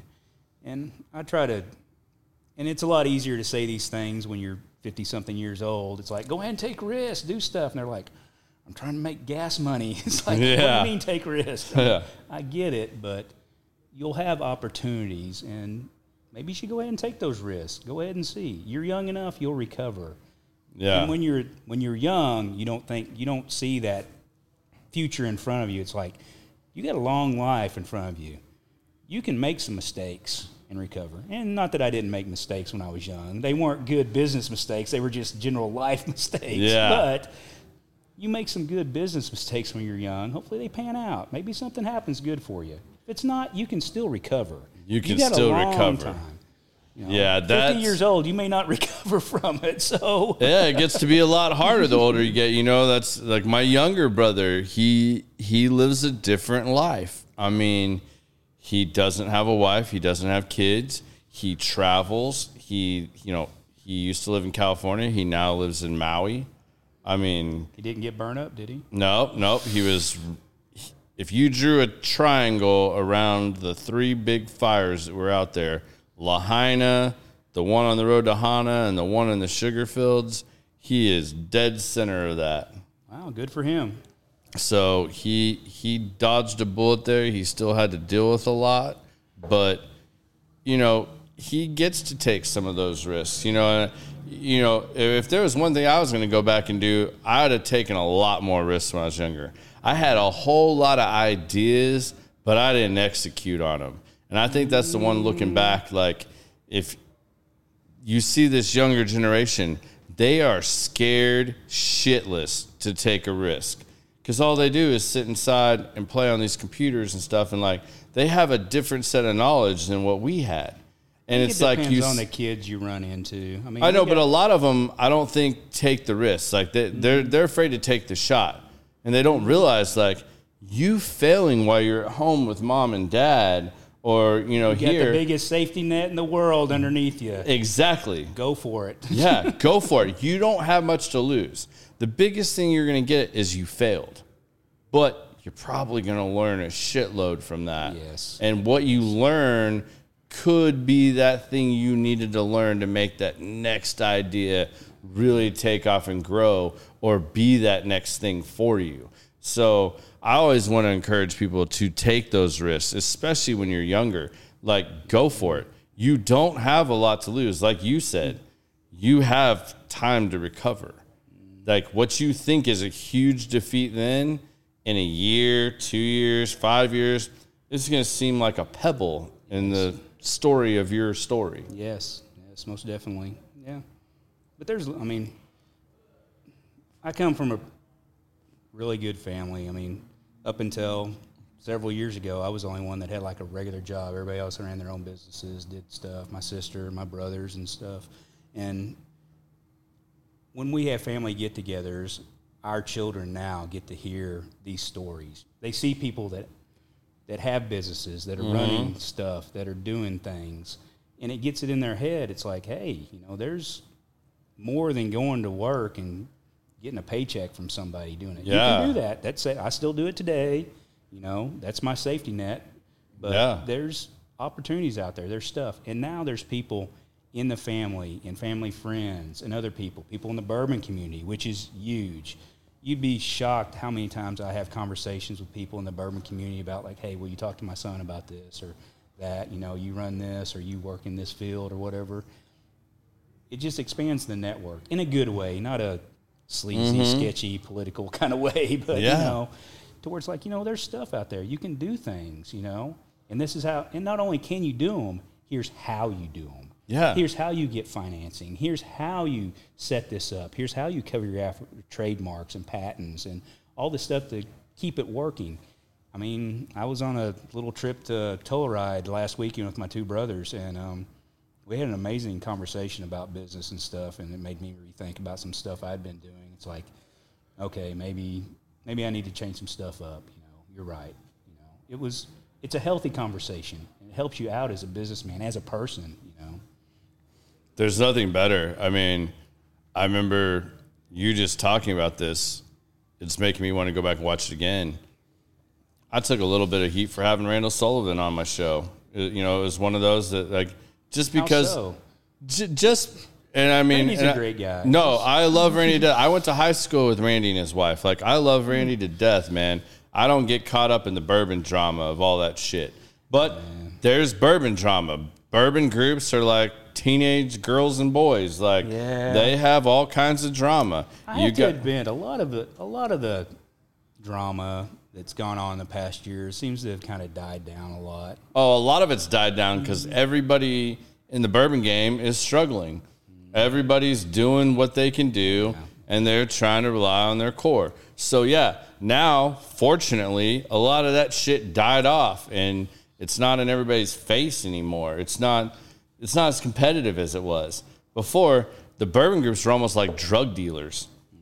I mean, it was like, don't come and try to do a pick at my store and, you know, this and that. I mean, that was real shit during COVID and right before and right after COVID. Like, these guys went at each other because, like, they all wanted to be the biggest and the best at whatever it was they were doing, you know, and, you know, again, where I was going with that was, you know, Randy has had a very has a one or two very successful podcasts and and groups and Randy's involved in multiple businesses What's his podcast called? Bur- bourbon real talk That's real talk, real talk. And then he has you know he started the charity for his brother that passed. I mean he randy does so many good things. Like i mean i'm just i'm always impressed by what randy does. Like he's got two kids two young adults. I don't know how he finds time to do all the shit he does because me and my wife talk about all the time. We don't have kids. I don't know how half of my friends do the shit that they do with kids. Like, I legit think God blessed us at this point with not having kids because I don't know how we would manage it all. Like, I mean, I know when it's yours, you find a way. But before I get too long winded on this here, Randy, literally on this show, like, we had a great podcast and this was probably at the midway point for me. We were probably halfway through season one. Oh no, right at the end of season one, maybe early part of season two. Like, out of all the podcasts we've done, we were at the halfway point. And I asked Randy lots of questions like, how, how did you grow it? How did you keep it going? Like, I mean, I don't have a product I'm selling for say like you know I'm not someone say whiskey. I, I'm not I'm not or DFW Whiskey Club. I'm not one of those guys where like I'm trying to promote my group, so to say. You know, like I'm not doing picks. I'm not doing this kind of stuff. But how did you grow that and like get past that point where it's like and, and I remember I actually was at Randy's house the day it happened, and he was like, "Holy shit! I just checked my YouTube, and I'm I'm jumping up at like thousands of viewers. Wow. Like went from hundreds to thousands. And he's like happened? four and a half, five years in, and it's like he's like, you got to be persistent, and like he gave me a shit ton of advice. We probably talked for another. It was a two hour episode. We probably talked for another forty five minutes after the show, and he gave me he gave me so much advice and had me sitting there so beside myself that Biz and I talked for another 45 minutes after he left. And like, I was damn near ready to like scrap everything. Like, I was just like, fuck this. We've been doing it all wrong. Like, like just, I mean, everything. I was like, and you know, Randy, the what the really good piece of advice Randy always gave me is like, just keep doing what you're doing and be open to change. He's like, because what you start out thinking this is going to be is not what it's going to be completely in the end. There'll still be pieces of what you thought it was going to be in the beginning, but it'll be different in the end. That's a He's very like, reoccurring theme of people who do stuff. Yeah. It's like this may not have been how you envisioned it, but Mm-hmm. this is where you at. This is where you're at. This is your customer base. These are Yeah. your people now. You got to evolve. You you may have thought it was a whole different group, but it's actually this over here. Yeah, and don't discount that. Like you got to pay attention to those things. Like, but he just he gave me so much good insight and advice that like, I mean, I was just I was blown away. And you know, we've tried to adapt a lot of those things, and like we're still doing that. And like, I'm definitely bullheaded. You know, like I still am like I'm still gonna do certain things my way. Like, come hell or high water. You know, like, but I am seeing things now, and I'm like all right, I got to tweak this a little bit here. I got to tweak that, but I think that's part of the process. I mean, you're, Yeah, but it's your baby. it. It's your baby. right. You still get to make the call on how Yeah. it goes. I mean, I'll do. There's certain things. There, certain things I'll never let go of just because. But I'm willing to consider a lot of stuff. Yeah, you and grow. Yes. But I love that positive criticism, and actually, it drives me more nuts when people don't comment or don't say anything Mm-hmm. versus when I do get the comments. You know what I mean? Because Yes, like yes. I can take some negative criticism and and or some positive criticism. Mm-hmm. You know, like I had a guy reach out to me that I couldn't believe the first post I got, and I read I read it probably ten times that morning. And I, when I reached back out to him, at a certain point, he quit responding to me. He was reached out to me because he coaches guys on podcasts. But what he what he failed to do was when I started putting it to the hammer on him, he started questioning me back, and I was like, "All right, that's really good, but hold on, let's go back. What podcasts have you done? What podcasts have you coached?" And he was just like, "Oh, I'll send that to you. I'll send it to you." I was like, "That was a terrible pitch, man." And like, I'm never gonna follow up with you again. But that very first message where he's like, "I listened to the first five minutes." and this, this, this, and this is wrong. Like, what if it was the first time I tuned in and I never heard XYZ? And I was like, you know what? You've got excellent points. Excellent points. Now, now where are you going with this? Like, and then that's when it fell apart. But there's a lot to be said about just taking the shot and then being open to evolving and adapting a little bit because it's going to take twists and turns that you don't expect. That was one of the things when we first got started. Um, we had a guy from Denton that got a hold of one of our bottles, and he wasn't he wasn't on social media. None of this stuff probably wasn't even doesn't even have internet connection. but he was really big into whiskey. Saying a lot about Denton right now, Howie. Well, he was just one of those guys. It's like I just don't Yeah. do that stuff. But he was really big into bourbon, and uh, we had a common friend who was like, "This guy's really into bourbon." Gave him some of your stuff. He'd love to talk to you. So he got my phone number, and we talked for hours about bourbon and stuff. And um, he was really big into Iron Root, and he had brought a bottle of our stuff, our first batch, to Iron Root to Jonathan and um, Robert up there. and um, he was just super hyped about it. And he was also fo- he okay he did follow YouTube. Okay. It's the only thing he did, and he followed the um, is it the Whiskey Tribe? The guys down there at um, Fang and Feather or whatever down in Austin. That's You new one for me. these I don't know about that one. The whole guy. You're not familiar with them? Nope. They get like twenty thousand people following like every episode. I'm sure. So he sent them a bottle. So back up a second. That um, talking to Robert and Jonathan, when we first got started, they'd already heard about us, and we were at a tasting over in Weatherford with the Shreks that run Shrek's Liquor there. And it was at like Fire Firebirds or some little place over there. And so Yeah. Iron Root guys were doing the tasting and everything, and we, me and Cindy went over there to see the whole deal and enjoy the evening. And um, Robert came by the table, and I was like, "My name's Howie Mosier," and he was like, "Oh, you old old old Hansford. We got this guy who brought us your bottle and blah blah blah." And get people at the table with us were like, "Who the hell are you?" it's like, "Well, we own this brand and blah blah blah." Yeah. But I got to talking to Jonathan later about that as we had just started, and he was like, "You talked about advice earlier." He's like, "If I can give you any advice, when you start getting the negative comments, and you will, just roll with it. Don't react to it. Yeah. Just take it for what it's worth, the good out of it you can, and go with it." And I thought that was pretty good advice from him. And we started getting some negative comments. The same guy who gave him the bottle and sent the stuff down to Whiskey Tribe. It took them about nine months until they actually reviewed the bottle because they have people just sending bottles all over the Oh, country. I'm sure. And it was brutal. It was brutal.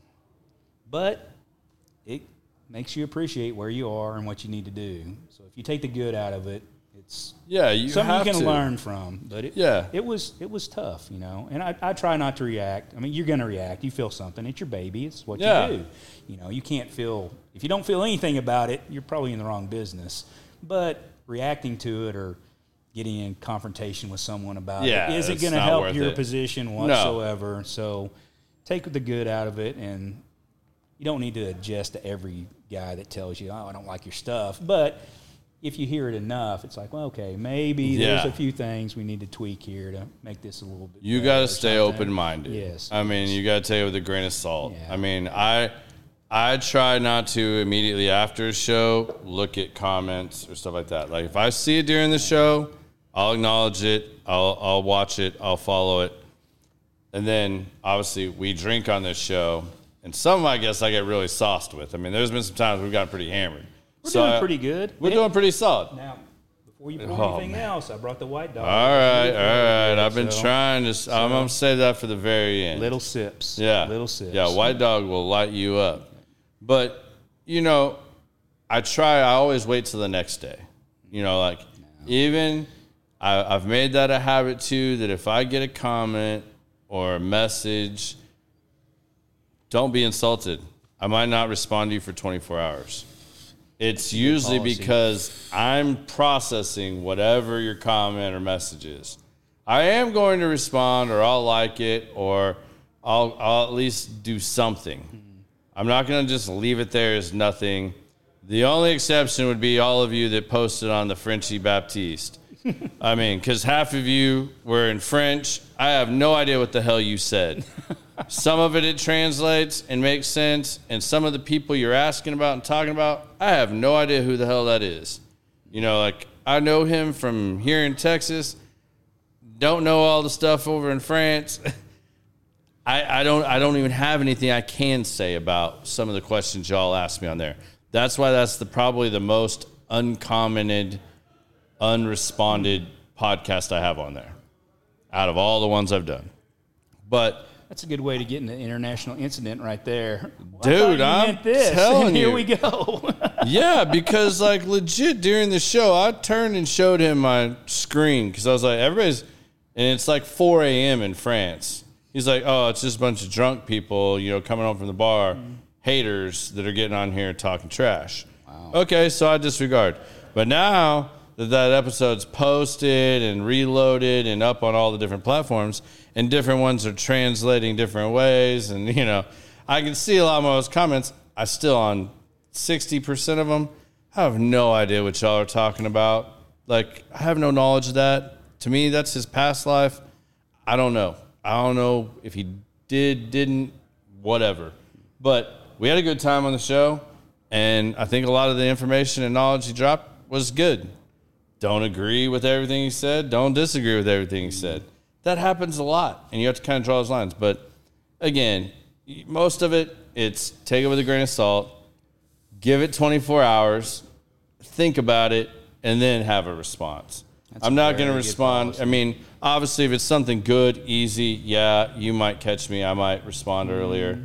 I might pop in there, do something. But you know, you can't you can't let all that because if I paid attention to every little negative thing, I'd make no progress going forward. Yes. I mean, because people people have ten times as many negative things to say as they do good things.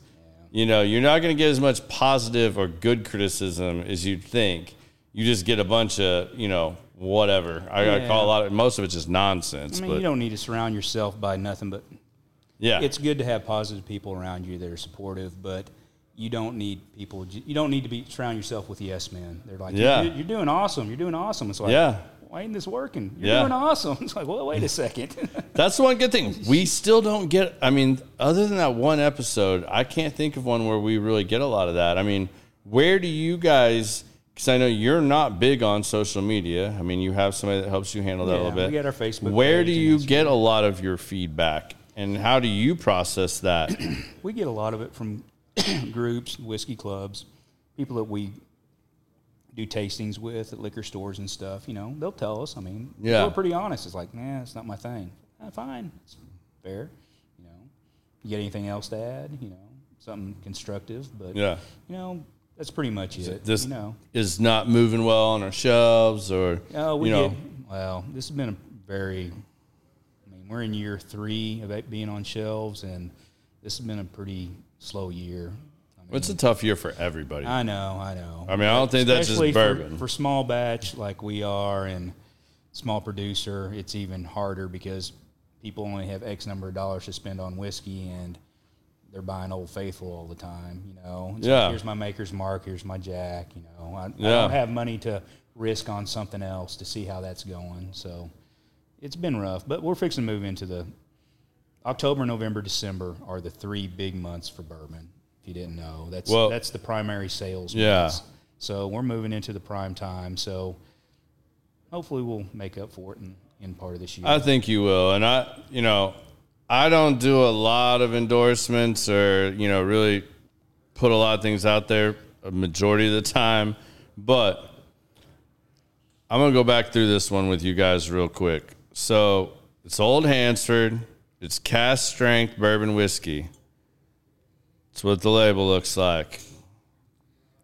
You guys can find this here locally most of you, the majority of you that are on here, have access to this. If you're in Canada and you're coming to the Myrtle Beach trip, and y'all want me Cask to, Cartel. We're sold on Cask Cartel. all right, Cask Cartel, you can find it on there as well. So check out Cask Cartel. Any of you guys coming down from Myrtle Beach, you want me to bring this because I know there's a bunch of cigar smokers on there. Let me know. I'll bring you some bottles.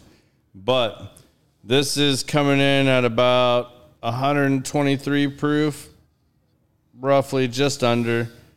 It's uh, at least two years old. I'm telling you right now, if you like cigars, especially something in the medium to bold range, this is going to pair excellent with it. So, we're coming up on the holidays here soon. If you have a friend, a coworker, a boss, somebody you know that's into bourbon and also likes cigars, give Old Hansford a shot. You're not going to be disappointed. It's something different than what you're getting on the shelf. And if they are a bourbon person or a cigar person and people know that about them, I can tell you because I am one of those people, you get real tired of people trying to guess and buy you a bottle because nine times out of 10, they don't get that right. They go ask somebody at Total Wine or Spec's or something, and they refer them to some bullshit bottle or something that any one of us could walk in the store and buy any day of the week. Go with something a little more unique that maybe you learned about. buy somebody an old Hansford. You know, go with something a little bit different because you're probably going to turn them on to something that they didn't know about and that they're going to like. You know, give them an opportunity to try something new. That's what I would recommend, and that's where I would go if I was trying to find something for somebody that is a cigar smoker and is a bourbon fanatic. Give them something a little different. It, you know, it's not so different that they're just going to be like, "What the hell did you give me?" It's not like some crazy grain or corn that's going to totally throw you off your rocker. It's something that's going to fit right in their alley for the most part and be something that compares to a cigar blend or something that they're trying to chase. So that's my recommendation right there. And if you can find this pick, I, I don't know. Again, this is the first time I've had nine banded. How he told the story. If you could find this pick and you're a wheater, I highly recommend this. It's very good. It's complex. It's not real plain Jane like a lot of wheaters are. So this is different. I'll have to try more of their stuff to be able to give you any more of a review than that. But this particular one from Longhorn, and it's uh, Cowtown Bourbon Club. This is solid. Old Foresters. I didn't pour this. I've had this. A lot of This is a locals pick. This is a locals pick, just like the cigar that I brought Howie over here that he's been enjoying. That's one of their picks. It's an old Forester. Didn't that work out well? I brought a bottle of Forager. You get the cigar. Yeah, man, you you did it right on that one. I'm gonna try the white dog here in a minute. All right, so we're nearing the end of the show here, and we have some standard questions we ask everybody. So it's time to grill you a little bit. All right, grill Are away. you ready for this now? I'm ready. If you could leave your two boys with one piece of advice, what would that advice be?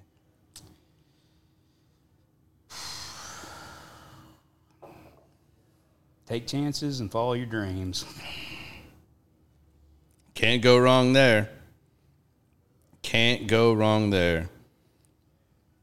All right, before we get to the other one, the real important one, tell me a little bit about your white dog.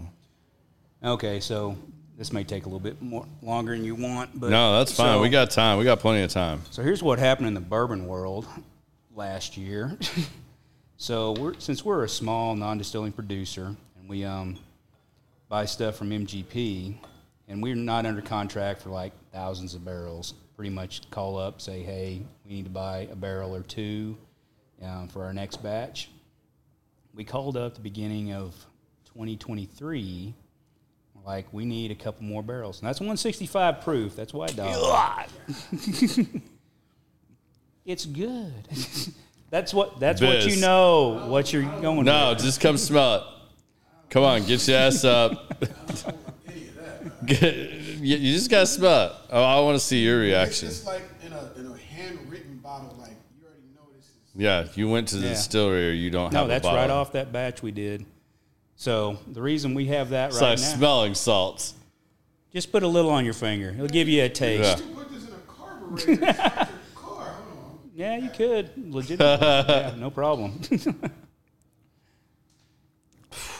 So last year we called up MGP and we're like, we need to get some barrels, and they're like, Yeah. we got nothing to sell you. Everything is under contract. There's no more aged bourbon. We might be able to find you some new fills at probably five hundred dollars more than what was quoted a year prior. So that turned into we have to figure out how we're going to make this work for us because MGP may not be a valid source anymore moving forward. Oh man. So, through our connections in the industry, we were able to find barrels to get us through this year, and it led to we've got to go ahead and distill our own stuff to work with. The other distillery in Texas we work with have enough to get us through for several years, and we can get contracts with them to sure that up going forward. But it was like, wow, okay, we didn't think we were going to be distillers, but here we are. So we did six barrels back in March, and we may do another four by the end of the year. We'll see, and then we'll continue to feed our pipeline moving forward. And so, since we had to replace the MGP 36% rye, we took their exact same mash bill, and that's MGP, or that's the same mash bill as 30% rye MGP. Now, this is made with MBS grains from Denton, which most of the brewers use and most of the distillers use here in Texas. Well, at least I know some of them do. Um, and so we did this down in Galveston, and this what in three years, maybe three and a half, depending on how things go. This is what's going to become maybe a smaller, a cheaper value product, and will also be used in blending our old Hansford moving forward.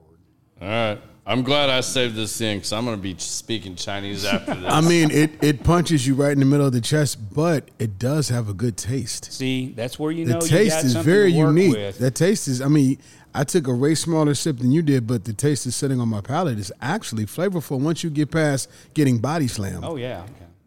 All that ethanol is super heavy, Oh, my but God. once you kind of strip that away and get to the flavors All right, of it, all right. It's flavored E E85. I that I just took the first sip.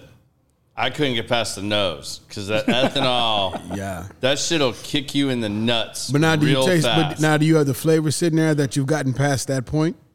Yeah, it gets past it real fast. Like I really like. You can taste the rye strong. The only thing that's confusing me is I know who you blend with, and I don't like black licorice. you getting black licorice in that? I got black licorice off that. Is that what balances out that other funky flavor that you and I talked about before the mm. show? Does that does that come into your No, if you're getting black licorice, it will not. In my opinion, it won't. I mean, this is essentially MGP's 36 percent mash Right. bill, and I don't know if which I've, I've never had white dog of MGP's mash bill until now.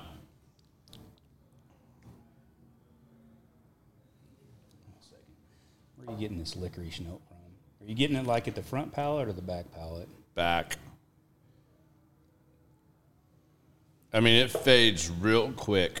I mean, I get it real instantly off the back, like right as it hits the back, and then it fades out real fast. And then it's very Okay, I- I- chocolatey, malty. I know what you're talking about. Yeah, I mean, it, it just hits you that one instance and it goes away. I don't think that's going to find its way all the way to the end product. I don't think so either. But I was just wondering if that's one of those notes you look for. I, I know I can't say it, so I'm trying to dance around it. But with whom you blend with, there's a very distinct taste that I don't prefer, but you've always been able to blend that out. Yeah, I don't think that. And that- I don't that- think that even that little bit of licorice right there is going to do it. It's more of a. It's more of an overpowering blending. It's like, Okay. okay, because we we use a lesser percentage of our Texas stuff than the MGP. Yeah. Because that's what overcame it. We had to Okay. add more MGP to get on top of it. Okay. All right. Man, that's that's super interesting. That that almost took me down a path that I that Alan Bishop took me on with Gruit. Have I ever told you about the Gruit? Oh, the group bottle y'all did. No. Gruit. So Alan Bishop I'm gonna tell the story real quick because we gotta get off here in a minute. But Alan Bishop sent me a bottle just like this, two of them, and all it said on the front was Gruit, and I'm like, all right, what the hell is Gruit? Like, I'm not a bourbon idiot. I don't claim to know everything about bourbon, but I'm not an idiot. Alan Bishop sent me this, and he's like, "Just try it." And I brought, I invite my older brother Dean over. I'm like, "All right, you and I are going to do this together." He's like, "All right." Well, I made the mistake of smelling it, like kind of like what I had the same reaction that I had there, but way worse, way worse. It smelled like a dirty bottle of mezcal in Cancun at a senior graduation party. I mean, it, it was terrible. And I was like, I don't know that I can drink this now. I, I really, I think I'll gag if I, I mean, the smell was that bad. And my brother was like, "Oh my God, you're right. I mean, like you couldn't have described that any better." and I'm like, "Man, I don't know how we're gonna do this. I, I, I can't not try it." Alan sent it to me. So we take it. Man, the minute we taste it, it's some of the best shit I've ever drank in my life. It was amazing.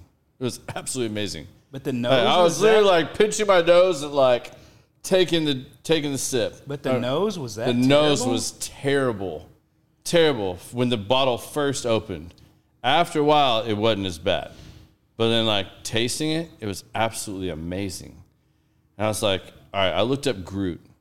Gruit was what the Vikings used as hops for their beer back in the day before there were hops, right? So, So you take the Gruit. Is it in the hops family? I mean, Kind of, yeah. It's kind of in the hops family. And so I, I finally had enough. I called out and I'm like, Bishop, what the fuck did you do? Like, this is the worst smelling, best tasting shit I've ever had. And I've already almost drank both bottles. Like, and I need more, by the way. I'm going to send you some more Iron Root because he loves Iron Root. I'm going to send you some more Iron Root. Send me some more of that Gruit shit. Man, he's like, well, all right. So he goes over the Gruit thing. I was like, yeah, yeah, I got that part. But this isn't like beer hopsy. Like, mm-hmm. this is like White Dog. Like, he's like, no. So if the Vikings were that fucking smart, he's like, what if the Vikings decided to make their own whiskey? He's like, so remember that shit I did out on the farm with the stones and the fire and the mash and the brew and mm-hmm. all that? It's like, yeah, I made Viking Gruit. He's like, then I decided to distill it because the Vikings were smart enough to do that. Why weren't they smart enough to distill it? Vikings knew how to distill. the, and the he just- climate? The climate. It's too cold. It'd take, Yeah, it would but- take him hundred years to get anything worth. But that's what he did. He did, and he did it in winter in Indiana, and distilled Gruit. Okay. And he's like, put it in my basement, yada yada yada. That's Gruit, Viking hmm. whiskey. I was like, holy shit. All right, make some more of that shit. Send me some more. Next time you have a batch coming out, I better be first on your list to get some more Gruit. Did he ever do anything else with it? Yeah, he's got more. I should have some more Gruit sometime Okay, soon. you piqued my interest now. Yeah, yeah. When I get the next bottle of Gruit, I will definitely have you over and share some with you. Like it, it's amazing, but like, man, that was some weird shit.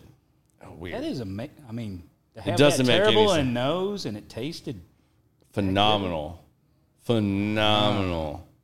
Hmm. But it literally smells like soured mezcal. That just sounds bad. It That sounds, bad. It sounds terrible. And I don't have the greatest nose. Like I either can't smell it or I really smell it. Like it's one or the other. I have no in between. I've broken my nose too many times. I've had two reconstructive surgeries. It's one or the other. Yeah, see it still like goes like that. Yeah, it's still jacked up. Yeah, we won't get into that. All right, before we wrap this up, the last big question. Show's called Common Cents. You shared a lot of common sense with the folks tonight, but it's your last chance. Something you didn't get to say, something you wish you'd have got to say, but you get to share your two cents of any common sense you want with the good people that are watching the show. About life in general. It could be whatever Howie wants to put out there. Live, love, and prosper. Something like that. It could be anything Howie is inspired to say or hasn't got to say. I don't know. Follow your bliss. Go out there. Do it. Take your shot. It's never too late. Right on, man. Well, hey, man, I really want to thank you for coming on the show. I know we've talked about it for a long time. We have. We It's great to have you out here. Thanks, Garrett. I appreciate it. Yeah, It's- it's a lot of enjoyed fun, smoking and drinking with you. Hope you guys enjoyed the show. Next week, we are out. No show next week. I got a work function I got to go to. Biz is out. I'm out. You guys are going to have to ride solo next week. But I'm going to get a couple more of the old episodes up on YouTube video for you guys. There'll be a few more things up there. We'll get this posted to all the other platforms. Hope you guys enjoyed it. When we come back, That following Thursday, I don't know what the date is off the top of my head. What's that date, Biz? You-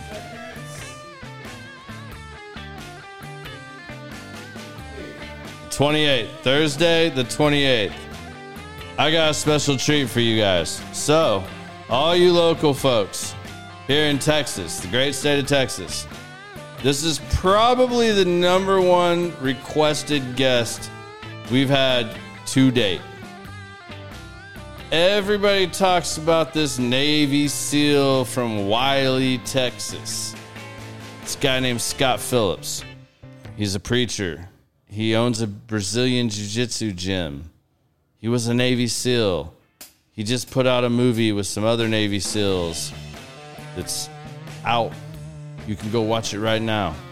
I'm not going to drop anything else, but we're going to have Scott Phillips joining us on the 28th here live. I don't think he drinks. I don't think he smokes. I'm still going to smoke, hang out, but we're going to have a good time with Scott. So, all of you that have been asking me, messaging me, it happened. He's coming on the show. He's pumped up about it. I mean, if you know anything about this guy, Navy SEAL, preacher, movies, jujitsu, what more do you want? This guy's gonna have all kinds of stuff dropping on you guys next two weeks from now. So, hope you guys will join us. We'll be back live on Rumble and YouTube. Until then, peace and be safe.